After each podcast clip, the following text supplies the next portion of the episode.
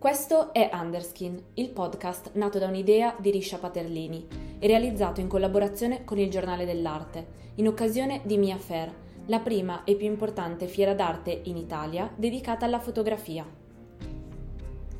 Underskin vi parla di quello che sta sotto la pelle coriacea dell'Iran, per guardare la storia e la condizione contemporanea di questo paese attraverso gli occhi dei suoi artisti, veri protagonisti di queste narrazioni. Noi siamo Giulia Tortora e Francesca Palmieri. Lavoriamo nel mondo dell'arte contemporanea e abbiamo affiancato la curatrice Risha Paterlini nella realizzazione del progetto. In ogni puntata vi faremo ascoltare le voci di giornalisti, galleristi, curatori, collezionisti e artisti che faranno luce sulla complessità dell'Iran, inserendolo nel dibattito culturale globale, per far sì che i diritti non siano mai privilegi.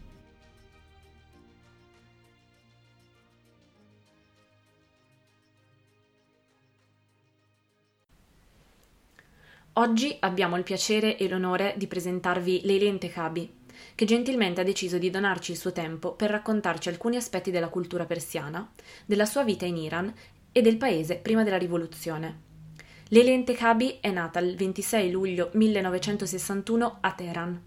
L'Iran, oltre ad essere il suo paese natale, è stato il luogo in cui ha vissuto fino a 17 anni, fino a quando, nel 1979, all'inizio della rivoluzione islamica, lei e la sua famiglia hanno scelto l'espatrio volontario, pur di non sottostare al nuovo regime imposto agli iraniani. A 18 anni inizia quindi la sua vita in Francia, si laurea in psicologia e avvia una carriera nel paese per più di 18 anni. La Francia diventa quindi la seconda patria di Leli, finché non incontra suo marito e nasce sua figlia, eventi che la portano in Italia. Leli ormai vive in Italia da più di vent'anni. Oggi è una counselor e vive e lavora a Milano. Abbiamo chiesto a Leli di poter partecipare in questa puntata per raccontarci la sua esperienza, che l'ha portata a conoscere e far sue tre culture molto diverse tra di loro, ma soprattutto per conoscere e farvi conoscere il volto dell'Iran prima della rivoluzione, da chi l'ha potuto toccare con mano. Quindi grazie Leli per essere qui oggi con noi. Ah, la prima domanda che vorremmo farle è com'è stata la sua vita in Iran prima della rivoluzione, momento in cui poi lei ha lasciato la sua patria. Eh, allora, comincio con una premessa perché parlando del mio paese uso spesso la parola Persia, persiana, che rappresenta mh, per tutti noi la cultura e la storia di tutto un popolo, mentre l'Iran per noi è più legato al paese, a un luogo geogra- geografico, è per quello che, mh, che sentite molto parlare della Persia. Eh, ricordi che ho della mia infanzia sono solo ricordi di, di bellezza, di affetto, di, dei profumi di un paese meraviglioso. Io veramente me lo ricordo come un paese meraviglioso.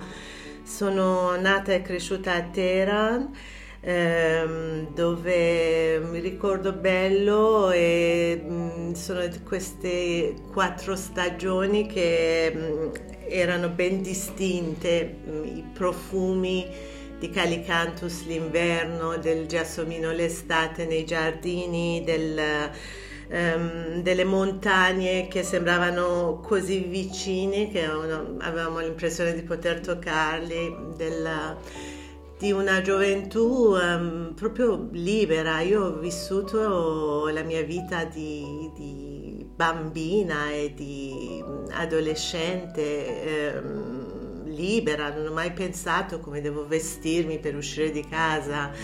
Vedevo la mia mamma, le donne della famiglia che si facevano belle senza nessuna restrizione eh, come giovane ragazza mi ritrovavo con le mie amiche, i miei amici senza problemi, si poteva prendersi per mano, primi amori, prima di tutto come, come tutti gli adolescenti qui.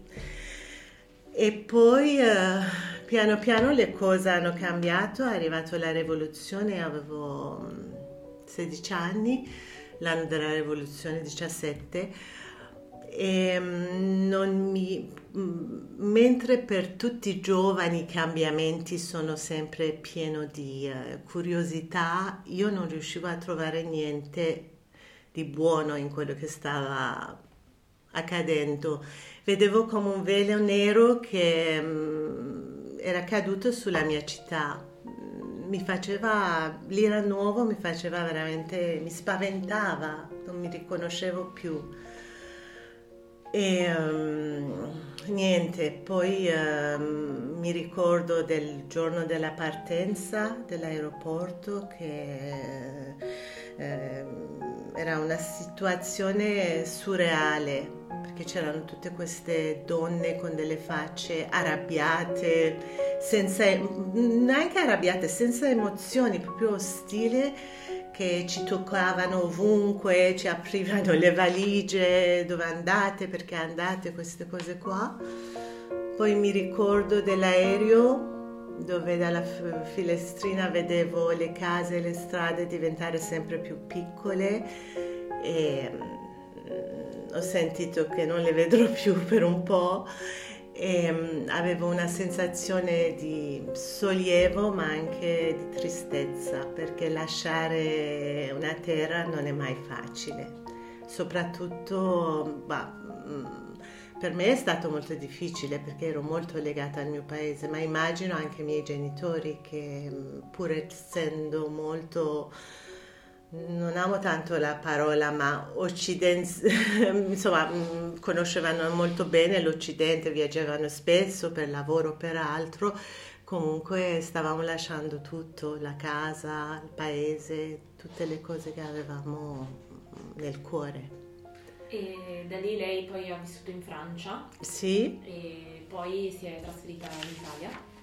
Esatto. E quindi in questo suo percorso di vita ha conosciuto l'Iran, la Francia, l'Italia, come vive eh, diciamo, la, la, commistione tra queste culture molto ricche e molto diverse tra di loro? Assolutamente, allora io sono arrivata in Francia in una condizione, devo dire, privilegiata, con una buona conoscenza sia della lingua che del paese.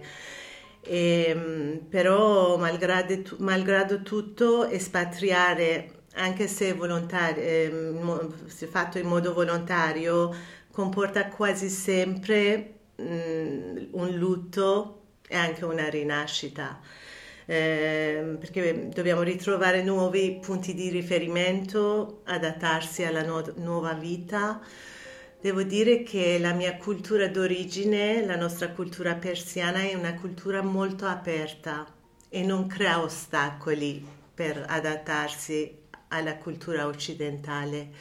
Quindi mi ha facilitato molto questa cosa. Ho vissuto tanti anni in Francia, eh, un paese al quale sono molto legata. Ho studiato, ho fatto l'università, ho fatto tantissimi anni importanti del lavoro e um, poi um, la vita e l'amore mi ha portato in Italia, che era l'altro paese del cuore, e, um, e ormai vivo in Italia da più di 23 anni. E, e cosa devo dire? Mentre all'inizio, quindi io sono fatta di queste tre culture perché ognuno di loro ha una parte importante della mia personalità, della mia identità. Uh, per molto tempo mi sentivo una marziana perché non ero più a tutti gli effetti iraniana, non potevo essere a tutti gli effetti francese o a tutti gli effetti italiana. E mentre questa diversità per un po' di tempo mi ha spaventato, adesso lo vedo come un'opportunità, mi, mi ritengo molto fortunata perché eh, posso sor- sorvolare tre mondi diversi e fermarmi dove, dove, ho bisogno di fermarmi. E ho la fortuna di ehm, avere la cittadinanza delle, dei due paesi che amo di più al mondo insieme al mio paese d'origine che sono la Francia e l'Italia. E lei dopo l'espatrio negli anni a seguire non è mai più tornata in Iran? Mm, io l'ultima volta che sono tornata in Iran il velo non era ancora obbligatorio, era nel 1980 um, ehm, e um, sono tornata perché ero l'unica che poteva tornare un po' senza rischio. Um, nel, un po' la speranza di poter fare qualcosa, salvare qualcosa del, della casa, poter portare qualche ricordo. E mi ricordo anche che ho partecipato a questa manifestazione delle donne eh, che non volevano il velo. E dopo non sono più tornata, non sono più tornata perché ero molto arrabbiata, non avevo voglia di tornare, non, non perché facevo non so che cosa, ma non avevo proprio voglia di, di um, in qualche modo avevo voglia di, di, rimanere con quei ricordi belli che avevo del mio paese, quindi non sono più eh, tornata in Iran. Qualche anno fa ho deciso di ritornare, di portare mia figlia alla quale ho potuto passare la cultura, la lingua e tutto, a vedere per la prima volta il paese di nascita della sua mamma. E però non si è fatto perché c'è stato il covid, poi dopo la situazione è quello che quindi io vorrei tornare nell'Iran libera, libero, spero un domani.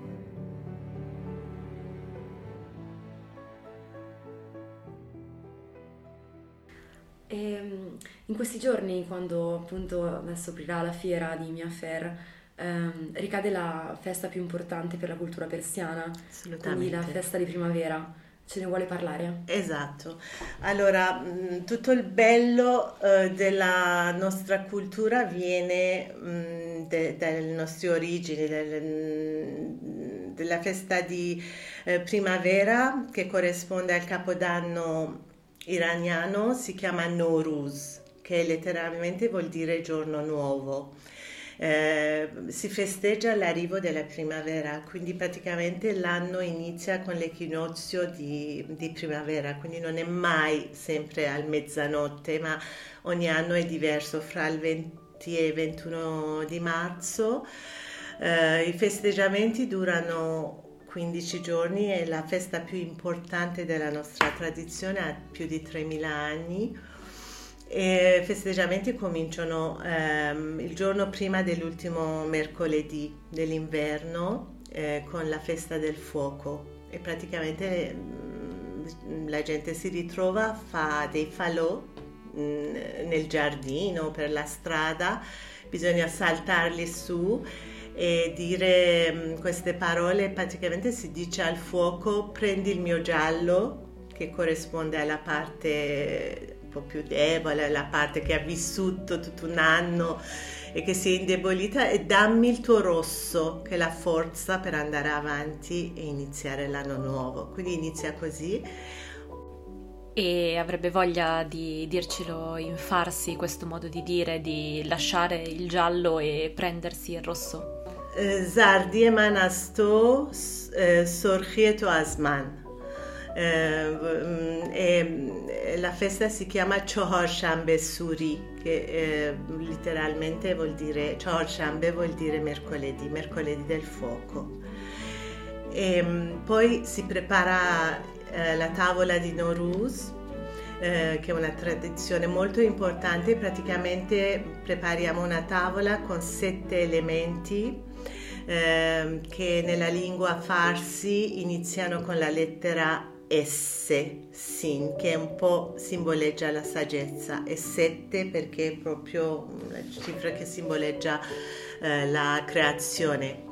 E questi sette elementi hanno tutti uno significato, per, per esempio ehm, per la bellezza si mette una mela, verde, una mela rossa eh, SIB in farsi, eh, facciamo germogliare le lenticchie o il farro ehm, e, mm, per la ehm, crescita diciamo eh, e poi c'è il, il fiore giacinto che eh, inizia con la lettera S anche questo che annuncia l'arrivo di primavera. Si mettono le monete secche per la ricchezza, insomma sono sette diversi elementi, l'accetto che anche la comincia con la lettera S, serché per la saggezza, l'alio, sir per la salute.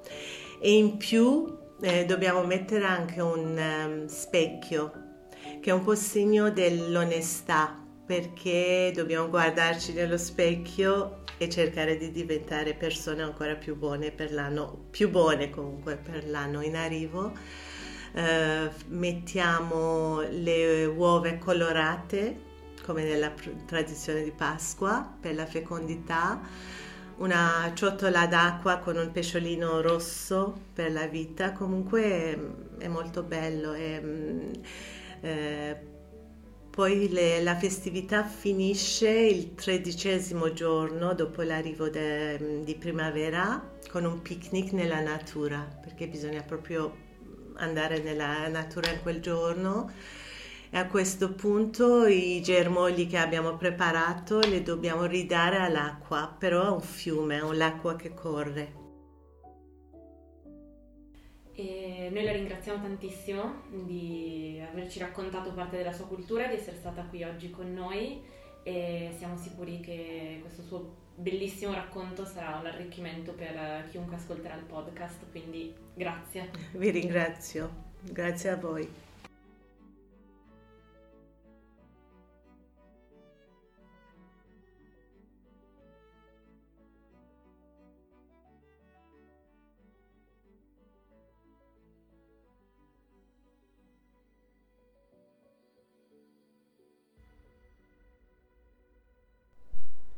سیصد گل سرخ یک گل نصرانی ما را ز سر بریده میترسانی ما اگر ز سر بریده میترسیدیم در محفل عاشقان نمیرقصیدیم Trecento fiori rossi un fiore cristiano, ci stai minacciando di tagliarci la testa?